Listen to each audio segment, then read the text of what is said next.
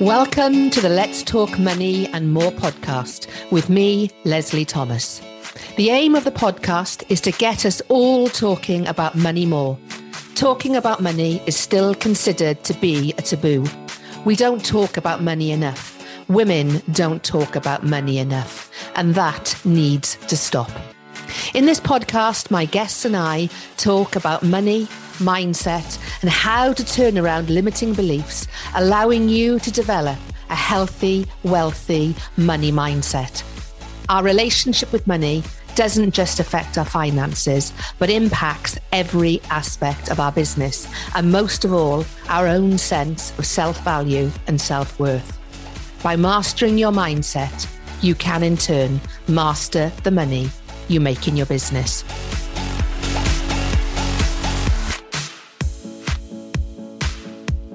Welcome to the latest episode of the Let's Talk Money and More podcast with me, Lesley Thomas. Today is a guest episode, and I am so excited to share this guest with you. Today we have Shaa Wasmund, M B E, on the show. She has over twenty years' experience building and exiting multiple businesses and works fiercely towards financial empowerment for all. Growing up with a single mum on a council estate and being the first in her family to go to university, Shaa is passionate about helping others fulfill their greatest human potential, irrespective of their background. Shaa was awarded an M B E from the Queen for services to business and entrepreneurship, one of the proudest moments of her life, not just the award, but the fact she was able to take her adored Nan to the palace. She was also named one of the U K's top twenty most influential entrepreneurs by The Sunday Times and one of the most influential women in the U K by the Institute of Directors. Welcome to the podcast, Shaa. It's really great to have you on today. I am very excited to be here, Lesley. Um, yeah, it's a topic that I love talking about. So I'm going to ask you the same question I ask all my guests. What's your money story? Oh, this is such a great question. And we could go into so many different directions. I think what is probably the most helpful for people is to go on a little bit of a journey, because for most of us, I believe our money stories, as I'm sure almost all your guests probably refer to, either in their entire story or at least in part of it, it comes back to our childhood. It comes back to how we were brought up to feel around money. And so for context, I grew up in a single parent family, um, working class family, grew up on a council estate, had absolutely no money. No one in my family had ever gone to university. And I don't think I, I had a holiday outside of the U K until I was sixteen, and then I paid for it myself.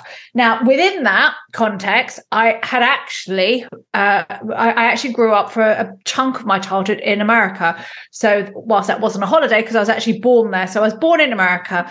I grew up for a chunk of time out in the States. And then uh, when my parents divorced, we came back to the U K. And when I say we had no money, there is, you know, there are, there are, um, There are levels of having no money. There are the levels of having no money where you live in a, you know, a nice two-bedroom flat, but you don't ha- have a house. There are levels where you live in a nice two-bedroom flat that you don't own. You just rent it because you can't afford to buy your own house. There are levels when you live in a three-bedroom council house because you can't afford your own rented accommodation. Yeah. And then yeah. There are levels where you don't have any of that and you actually live in a hostel for homeless families. And so I say this because I think it's really important for people to understand how much our background impacts how we relate to money, and, and also what we can do to change that for the positive.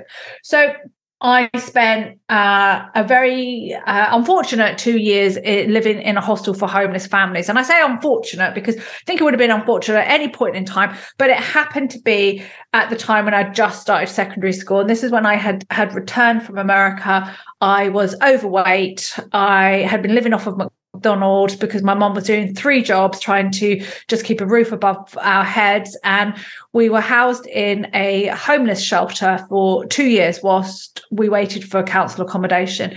And during that time, I I really struggled because not only was I overweight, but I had an American accent and I was at a new school and I had no friends and, and I lived in a hostel. So I couldn't mm-hmm. even tell anyone where I lived. And I share this because I think these things are formative to me anyway, in my journey about money.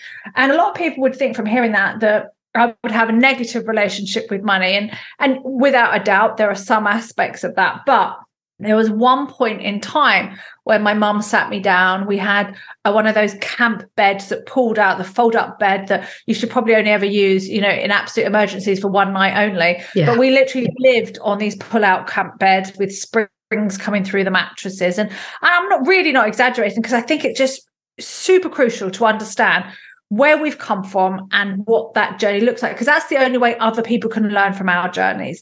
And she sat me there and we we were living in a probably ten foot by eight foot room with me, my mum and my younger brother, and we shared a bathroom and a kitchen with five other families.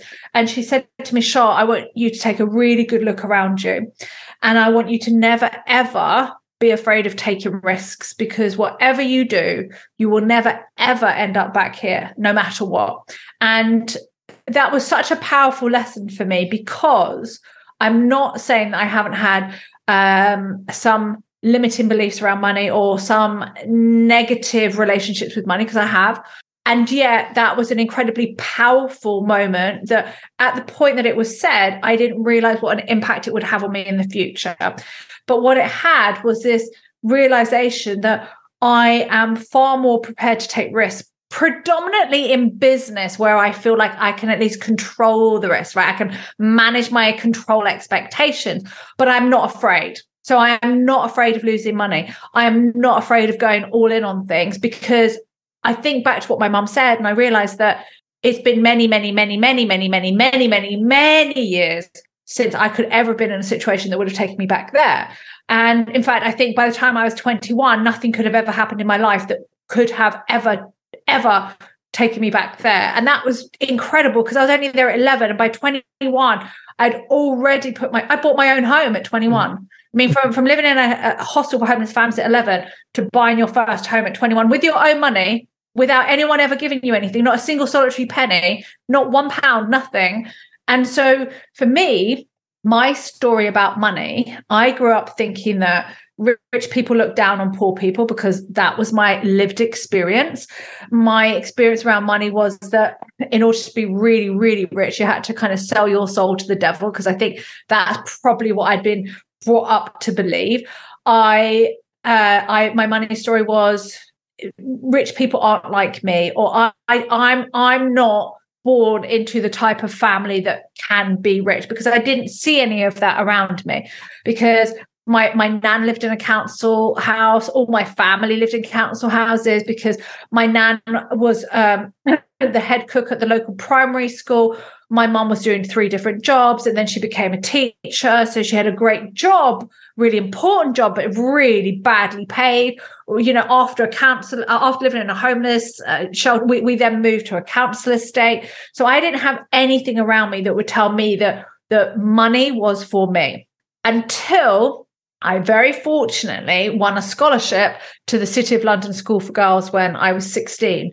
And when I went to City, it was filled with girls who had the absolute one hundred eighty degree different upbringing to me. We had girls coming to class, uh, coming to school in chauffeur-driven Bentleys. It wasn't even their parents taking them. They had chauffeurs driving them in a Bentley, not even a Range Rover. I mean, this was next level wealth. And yet I was getting better grades than almost all of them.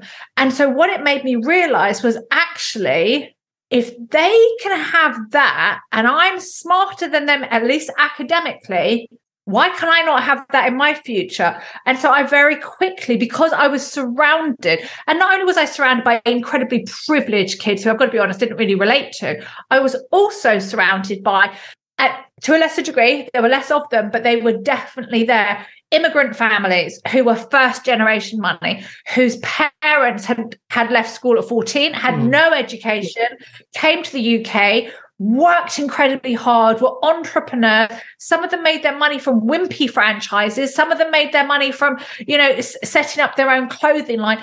But there was a bunch of entrepreneurs. And I think I resonated with them because those families, who, the kids who came from the entrepreneurial families were typically immigrants who were first generation wealth and therefore had a very different attitude about it. And their parents had a different attitude about it. And actually what I found was those parents were really encouraging with me because they saw in me their own childhoods, right? So they had come good and made good financially. Their kids were living a very different life to me, but the parents saw me as somebody living the life they used to have. And so I got so much encouragement to think about a different way of life. And so for me, my story with money is that one, you can change it. You can absolutely change it. Two, money is not the root of all evil. The obsession with money is the root of all evil. The the prioritizing it above everything else. The belief that money by itself is going to make you happy, which is just absolutely fundamentally not true.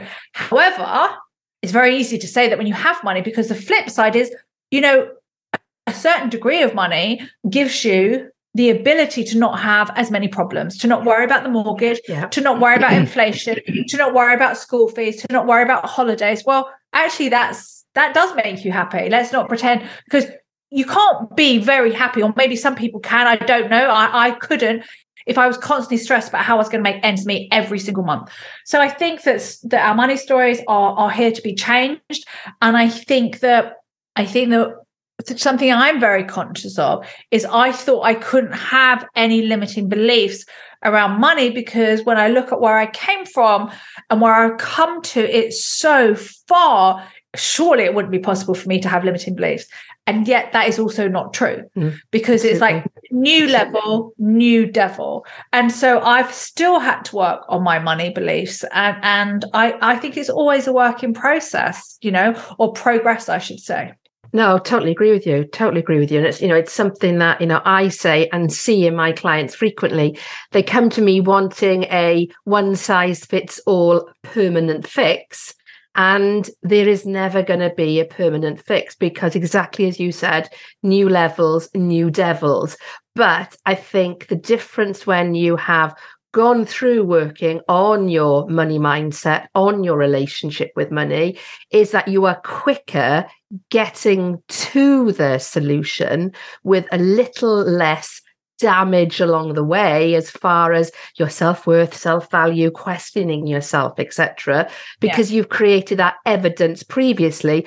Well, I did it last time and this happened. I can do so, it again. Exactly. Yes, exactly. Yeah. And what I yeah. love, the people who are listening to this rather than watching it on YouTube, is your T-shirt saying reassuringly expensive. And you know, that Correct. Is absolutely, and that is such a bold statement of intent, and in recognizing your self-worth, your self-value. Do you think yeah. your sixteen-year-old self felt that, or have you had to do the work to get to feeling that you can wear that T-shirt proudly and boldly now? So I hope people aren't going to hate me for this, because I know that it can come across as I'm a braggadocious twat. I'm really not. But there are many, many, many things that I need to work on, and there probably always will be. And I am absolutely fundamentally not perfect by any stretch of the imagination, but I am very fortunate that I have always had rock solid self-belief. Even when I had no money, even when I hadn't achieved anything, there was something in me deep down that just knew my value. And no matter what has happened in my life, the good, the bad, the indifference, that has never, ever changed. So I believe that that is actually the cornerstone of having not just a good relationship with money, a good relationship with yourself, a good relationship. relationship with other people. It comes from within. That self-belief and being worth it isn't just a monetary thing. It's not just I'm worth the fees that I charge. It's I'm worth your attention. I'm worth your time. I'm worth your love. I'm worth your effort. And the first person you need to have that conversation with is actually yourself. And I feel very blessed that that has never been an issue for me. And do you think that goes back to the self-worth and self-value your mum instilled in you? I do believe it's a combination of things. Some of it, I don't want to say luck, but I do think some of it is genetics. I do think that we are all, we all have different D N A. So there will be things about me that are my weak spots, and they could be your strong points, and vice versa. So for me, I do feel it's partly D N A. It's partly I had such a messed up childhood. My dad was uh, a cokehead. He was violent. He was abusive. I think that that sadly, in that situation, the vast majority of kids tend to grow up being vulnerable to following those patterns that they saw. And then a very small percentage, and this is where I think luck probably comes into it, because I was very young. I was like eight, nine, ten. A very small percentage do the exact opposite. They develop such a level of inner resilience and self-belief, and I'm going to handle this, that no one, I, I never, uh, I never succumbed to any kind of peer pressure, not even in my teens. So I think that stemmed from having to be so resilient as a kid, to take care of my mom, to take care of, you know, my younger brother. I felt like I was very much an adult from a very young age. From probably like eight years old, I felt responsible for people. And whilst I wouldn't wish that on any kid, I also think that, you know, let's try, because we can't change it, to look at what were the positives that came out of that. And what the positives were was that I know I can handle shit. I know that whatever life throws at me, I know I can handle it, because it's never going back there. Ever, ever. And that is what led me to the hostel. And I'm never going back there. So I can handle it. Whatever's coming at me, I can handle it. And then on top of that, having a really strong matriarchal family with a really strong mom and a really strong grandma. My nan, she's still alive today. She's ninety-seven. She'll be ninety-eight in May. Do you know where she is right now? No, tell me. She's on a beach. She's she's on a beach in Lanzarote. She went out to Lanzarote for two months in December, because my mum's got a little house out there, and so it's nicer for them to spend the winters in the sun. But my nan's attitude is, it doesn't matter how old I am. If I'm alive, I'm here to live.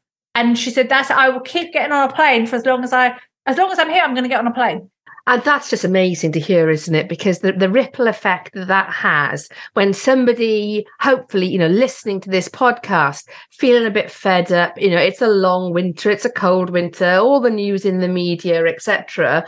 But when they say, hearing a ninety-eight-year-old lady isn't just sitting at home worrying about, you know, whatever there is to worry about. No, I'm alive. I can get on a plane. I'm going to go out and I'm going to enjoy myself. And hearing those and, stories. And I want to put that I want to yeah. put that into context, because she she is now in a wheelchair, and she has no sight in one eye, and she has no hearing in the other ear, and she is still getting on a plane. And I can't tell you her levels of frustration. This is the saddest part, because up until she was ninety-four, she was still getting on a bus and going shopping by herself with no help whatsoever. And then it's suddenly sped up. Her her mind, fortunately, she's still one hundred percent with it mentally, but she can't see through, she can't see at all in one eye. She can't hear at all in one ear. She's in a wheelchair. She struggles to walk across the room, but she won't give up, because she's, she, she's so appreciative that she's still here. And do, do you think that plays, you know, a strong part in, for a lot of people who are, you know, are very successful, who have had to, you know, they, they wear the, the scars of what they've gone through th- through their lives.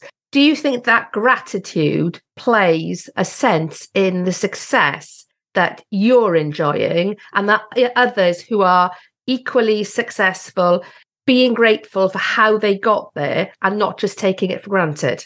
I think so, because I think success comes in many formats, right? So you can be financially successful, you can be materially successful, you can have all the things but still be unhappy, because I, I believe that if you're not grateful, if you show no gratitude, I think happiness will be very fleeting for most people. So to me, my... My idea or my definition of success is actually a combination of a material goal, a financial goal that allows me to be financially independent and financially free.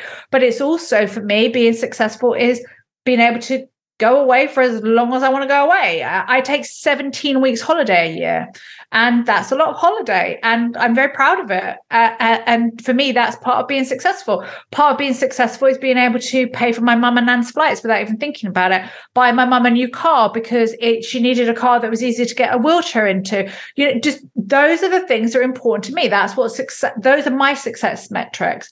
And I don't think that if you don't show gratitude, I'm so the way I see it is I am grateful that I am in a position that I'm able to, and this is how I see it in, in a really positive way, not in a not in a tit for tat way, but I want to pay back all the things that my mum and my nan did for me. Not not in a like they they, they don't make me feel like I wanted to, but I think back and I think about all the sacrifices they made for me. So now I'm in a position where I can help them. I My measure of success is gratitude that I'm able to do those things for people.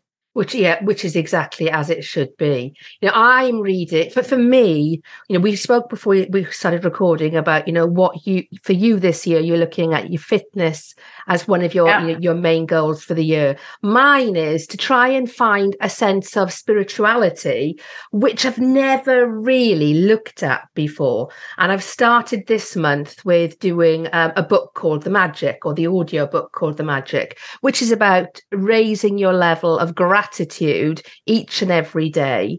Um, and I know for me, I'm three quarters of the way through that at time of recording. And it has made such a difference to how I feel about life, how I'm conducting myself, how I'm more in control of my thought process, et cetera, et cetera.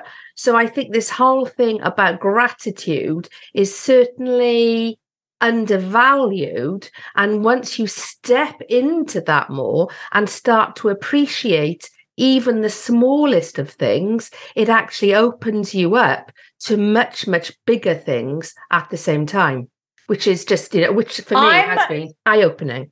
So I'm definitely from the Stoic school rather than the woo-woo school, but I absolutely do believe that the more gratitude you show, the more of a magnet you become for good things.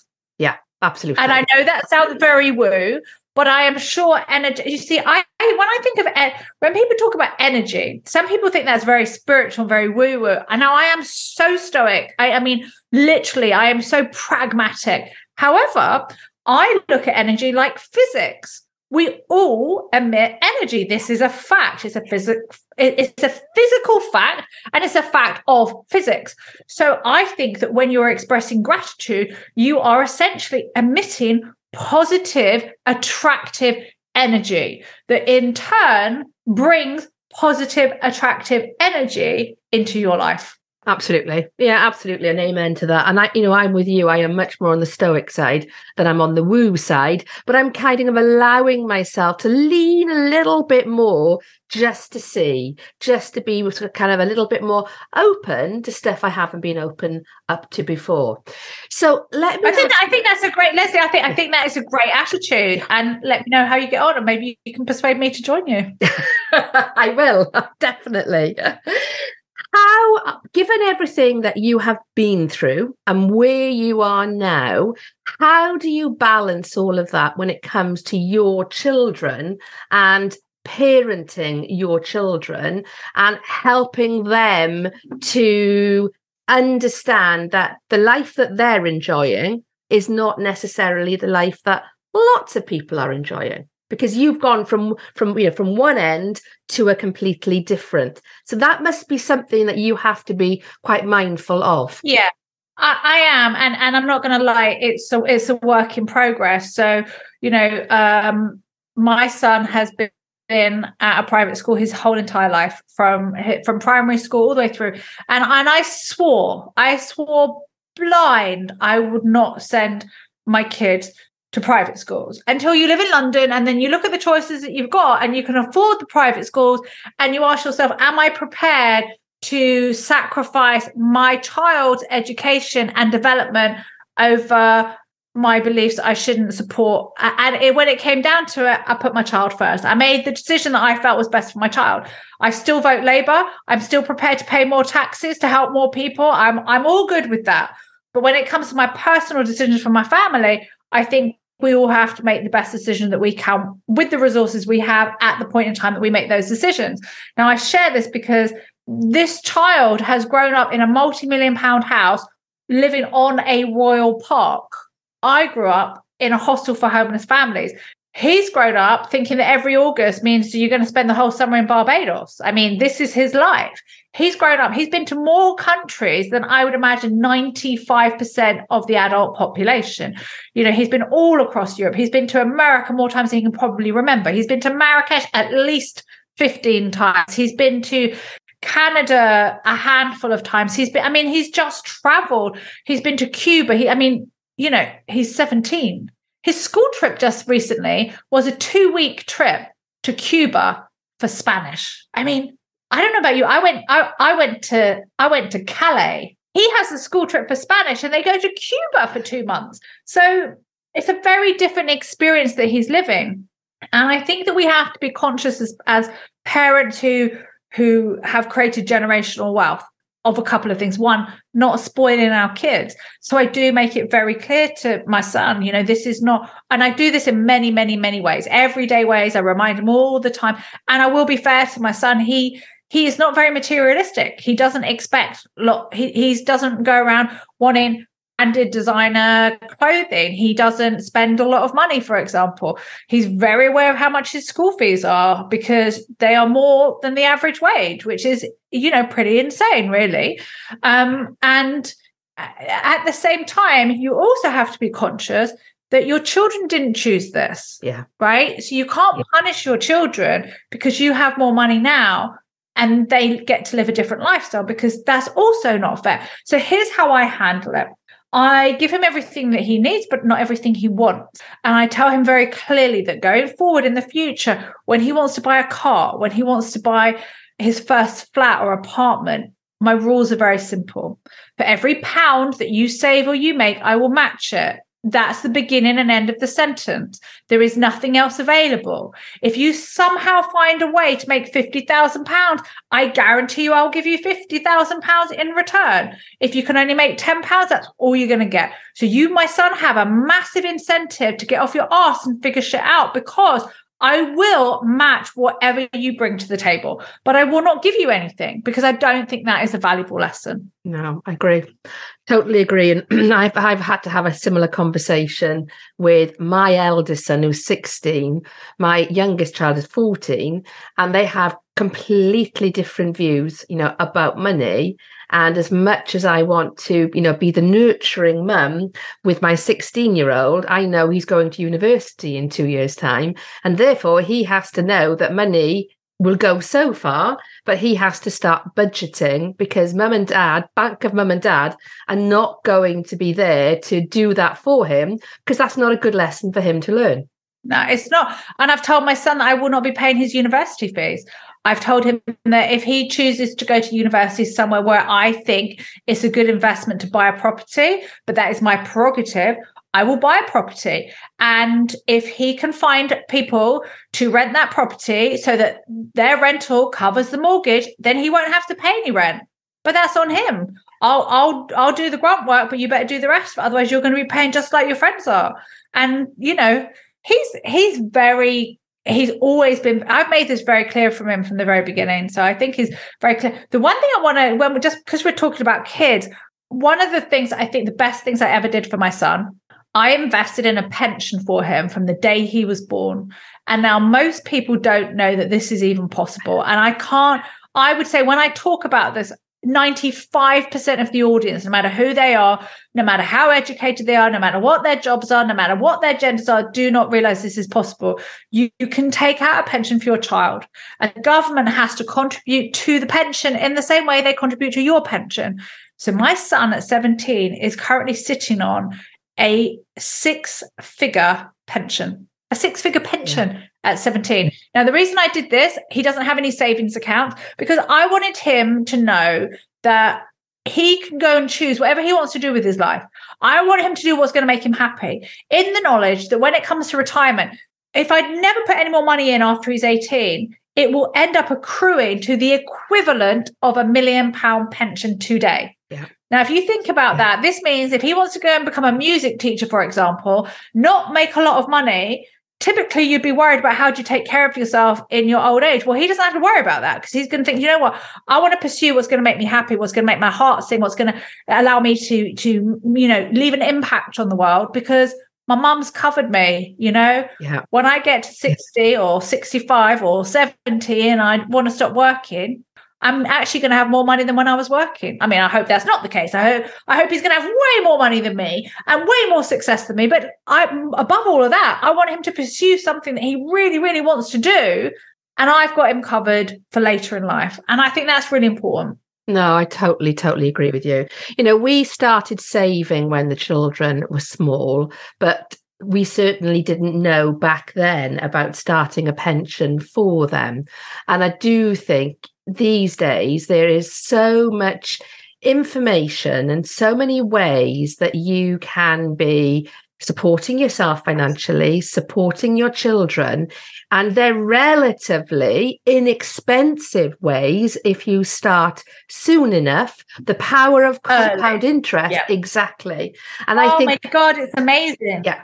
Totally agree with you. Yeah. And I think, you know, we are fortunate that, you know, we are the generation that if we truly believe we can have it all, we can have it all. We can decide not to go to university or to go to university, to go into a corporate job or to become an, you know, an entrepreneur, to be in a corporate job, leave that job and then become, you know, an entrepreneur.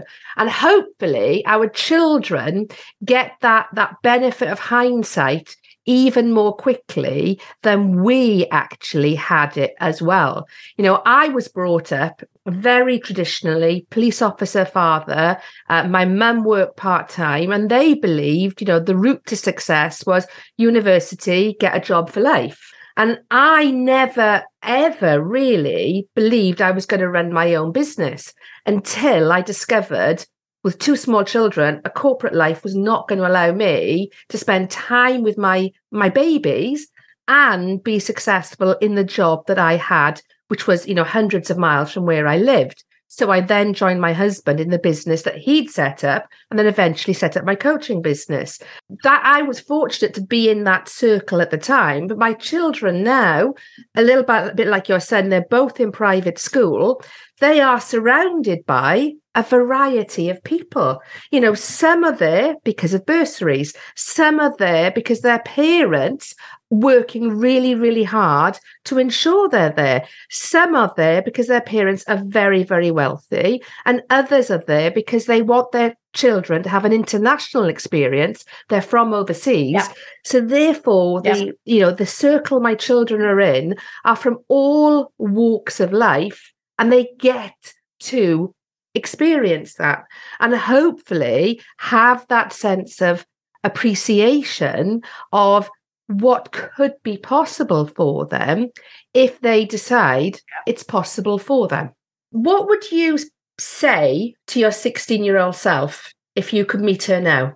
Oh, I would say to my sixteen-year-old self, just keep being you, Shaa. You're going to be all okay. And then I would add to her, remember what your mum said about taking risks. Never be afraid of taking a risk. And when an opportunity comes along that you think that you shouldn't do because it doesn't feel sensible enough, ignore the doubts and pursue it anyway. Because my biggest regret in my career is actually that I didn't set up a sports agency. So when I was working with Chris Eubank, I had the opportunity to set up a sports management agency and I would have crushed it. I would have been phenomenal. And that's not me bragging. It is just the truth. It is my sweet spot of relationships and negotiations and big picture and deal making and sponsor. I, I it, you know, that's just in my D N A. I am not only am I really good at it, but I really love it. And my regret is that when I had the opportunity to do it, I turned it down because it didn't feel like a real career. And that was based on my money story, right? So my money story was telling me that's not serious enough, Shaa. You need to do something more serious. So I went and set up a P R agency, and fair enough, I set up a P R agency, and James Dyson was my first client. So I did pretty good. You However, certainly in did.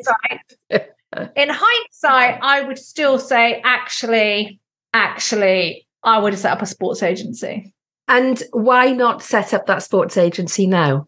You're never too old, and I would never say no, but I think that I've probably just got a few more things on the go right now for the next two years than I think I would have the capacity to take on board something like that. But that doesn't mean I wouldn't do it.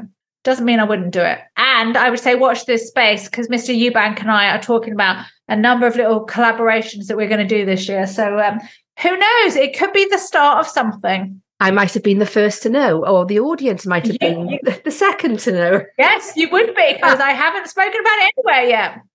I like the sound of that. So what is next for you, Shaa? Well, um, we have one program a year called Empowered, which I really, really focus on. And for me, that's because I know, especially when we talk about money, how important it is as business owners to get to that first and consistent ten K months. And that's what my Empowered program focuses on. It's not just for coaches or trainers or consultants. It's really for anybody in any service-based business, although we have had some product-based businesses come in and do it. So, of course, coaches and trainers and personal trainers and web designers and all kinds of consultants. And it's, it's, it's really my flagship program to not just teach people how to get their businesses to a consistent ten K month turnover, but to actually start to learn how to take home consistent ten K months, because that is where it becomes life-changing. Absolutely. When you have a surplus of wealth each month, you can then use that surplus to invest into other assets that then generate you more income. And then it becomes a self-fulfilling prophecy. So for me, Empowered is always going to be a big highlight of my year.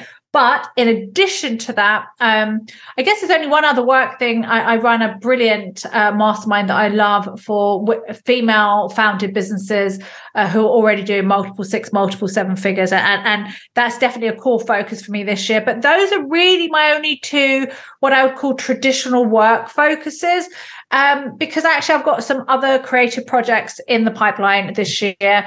Um, and we're building out a, a new podcast, a new YouTube channel, which may or may not include a famous co-host. We will see.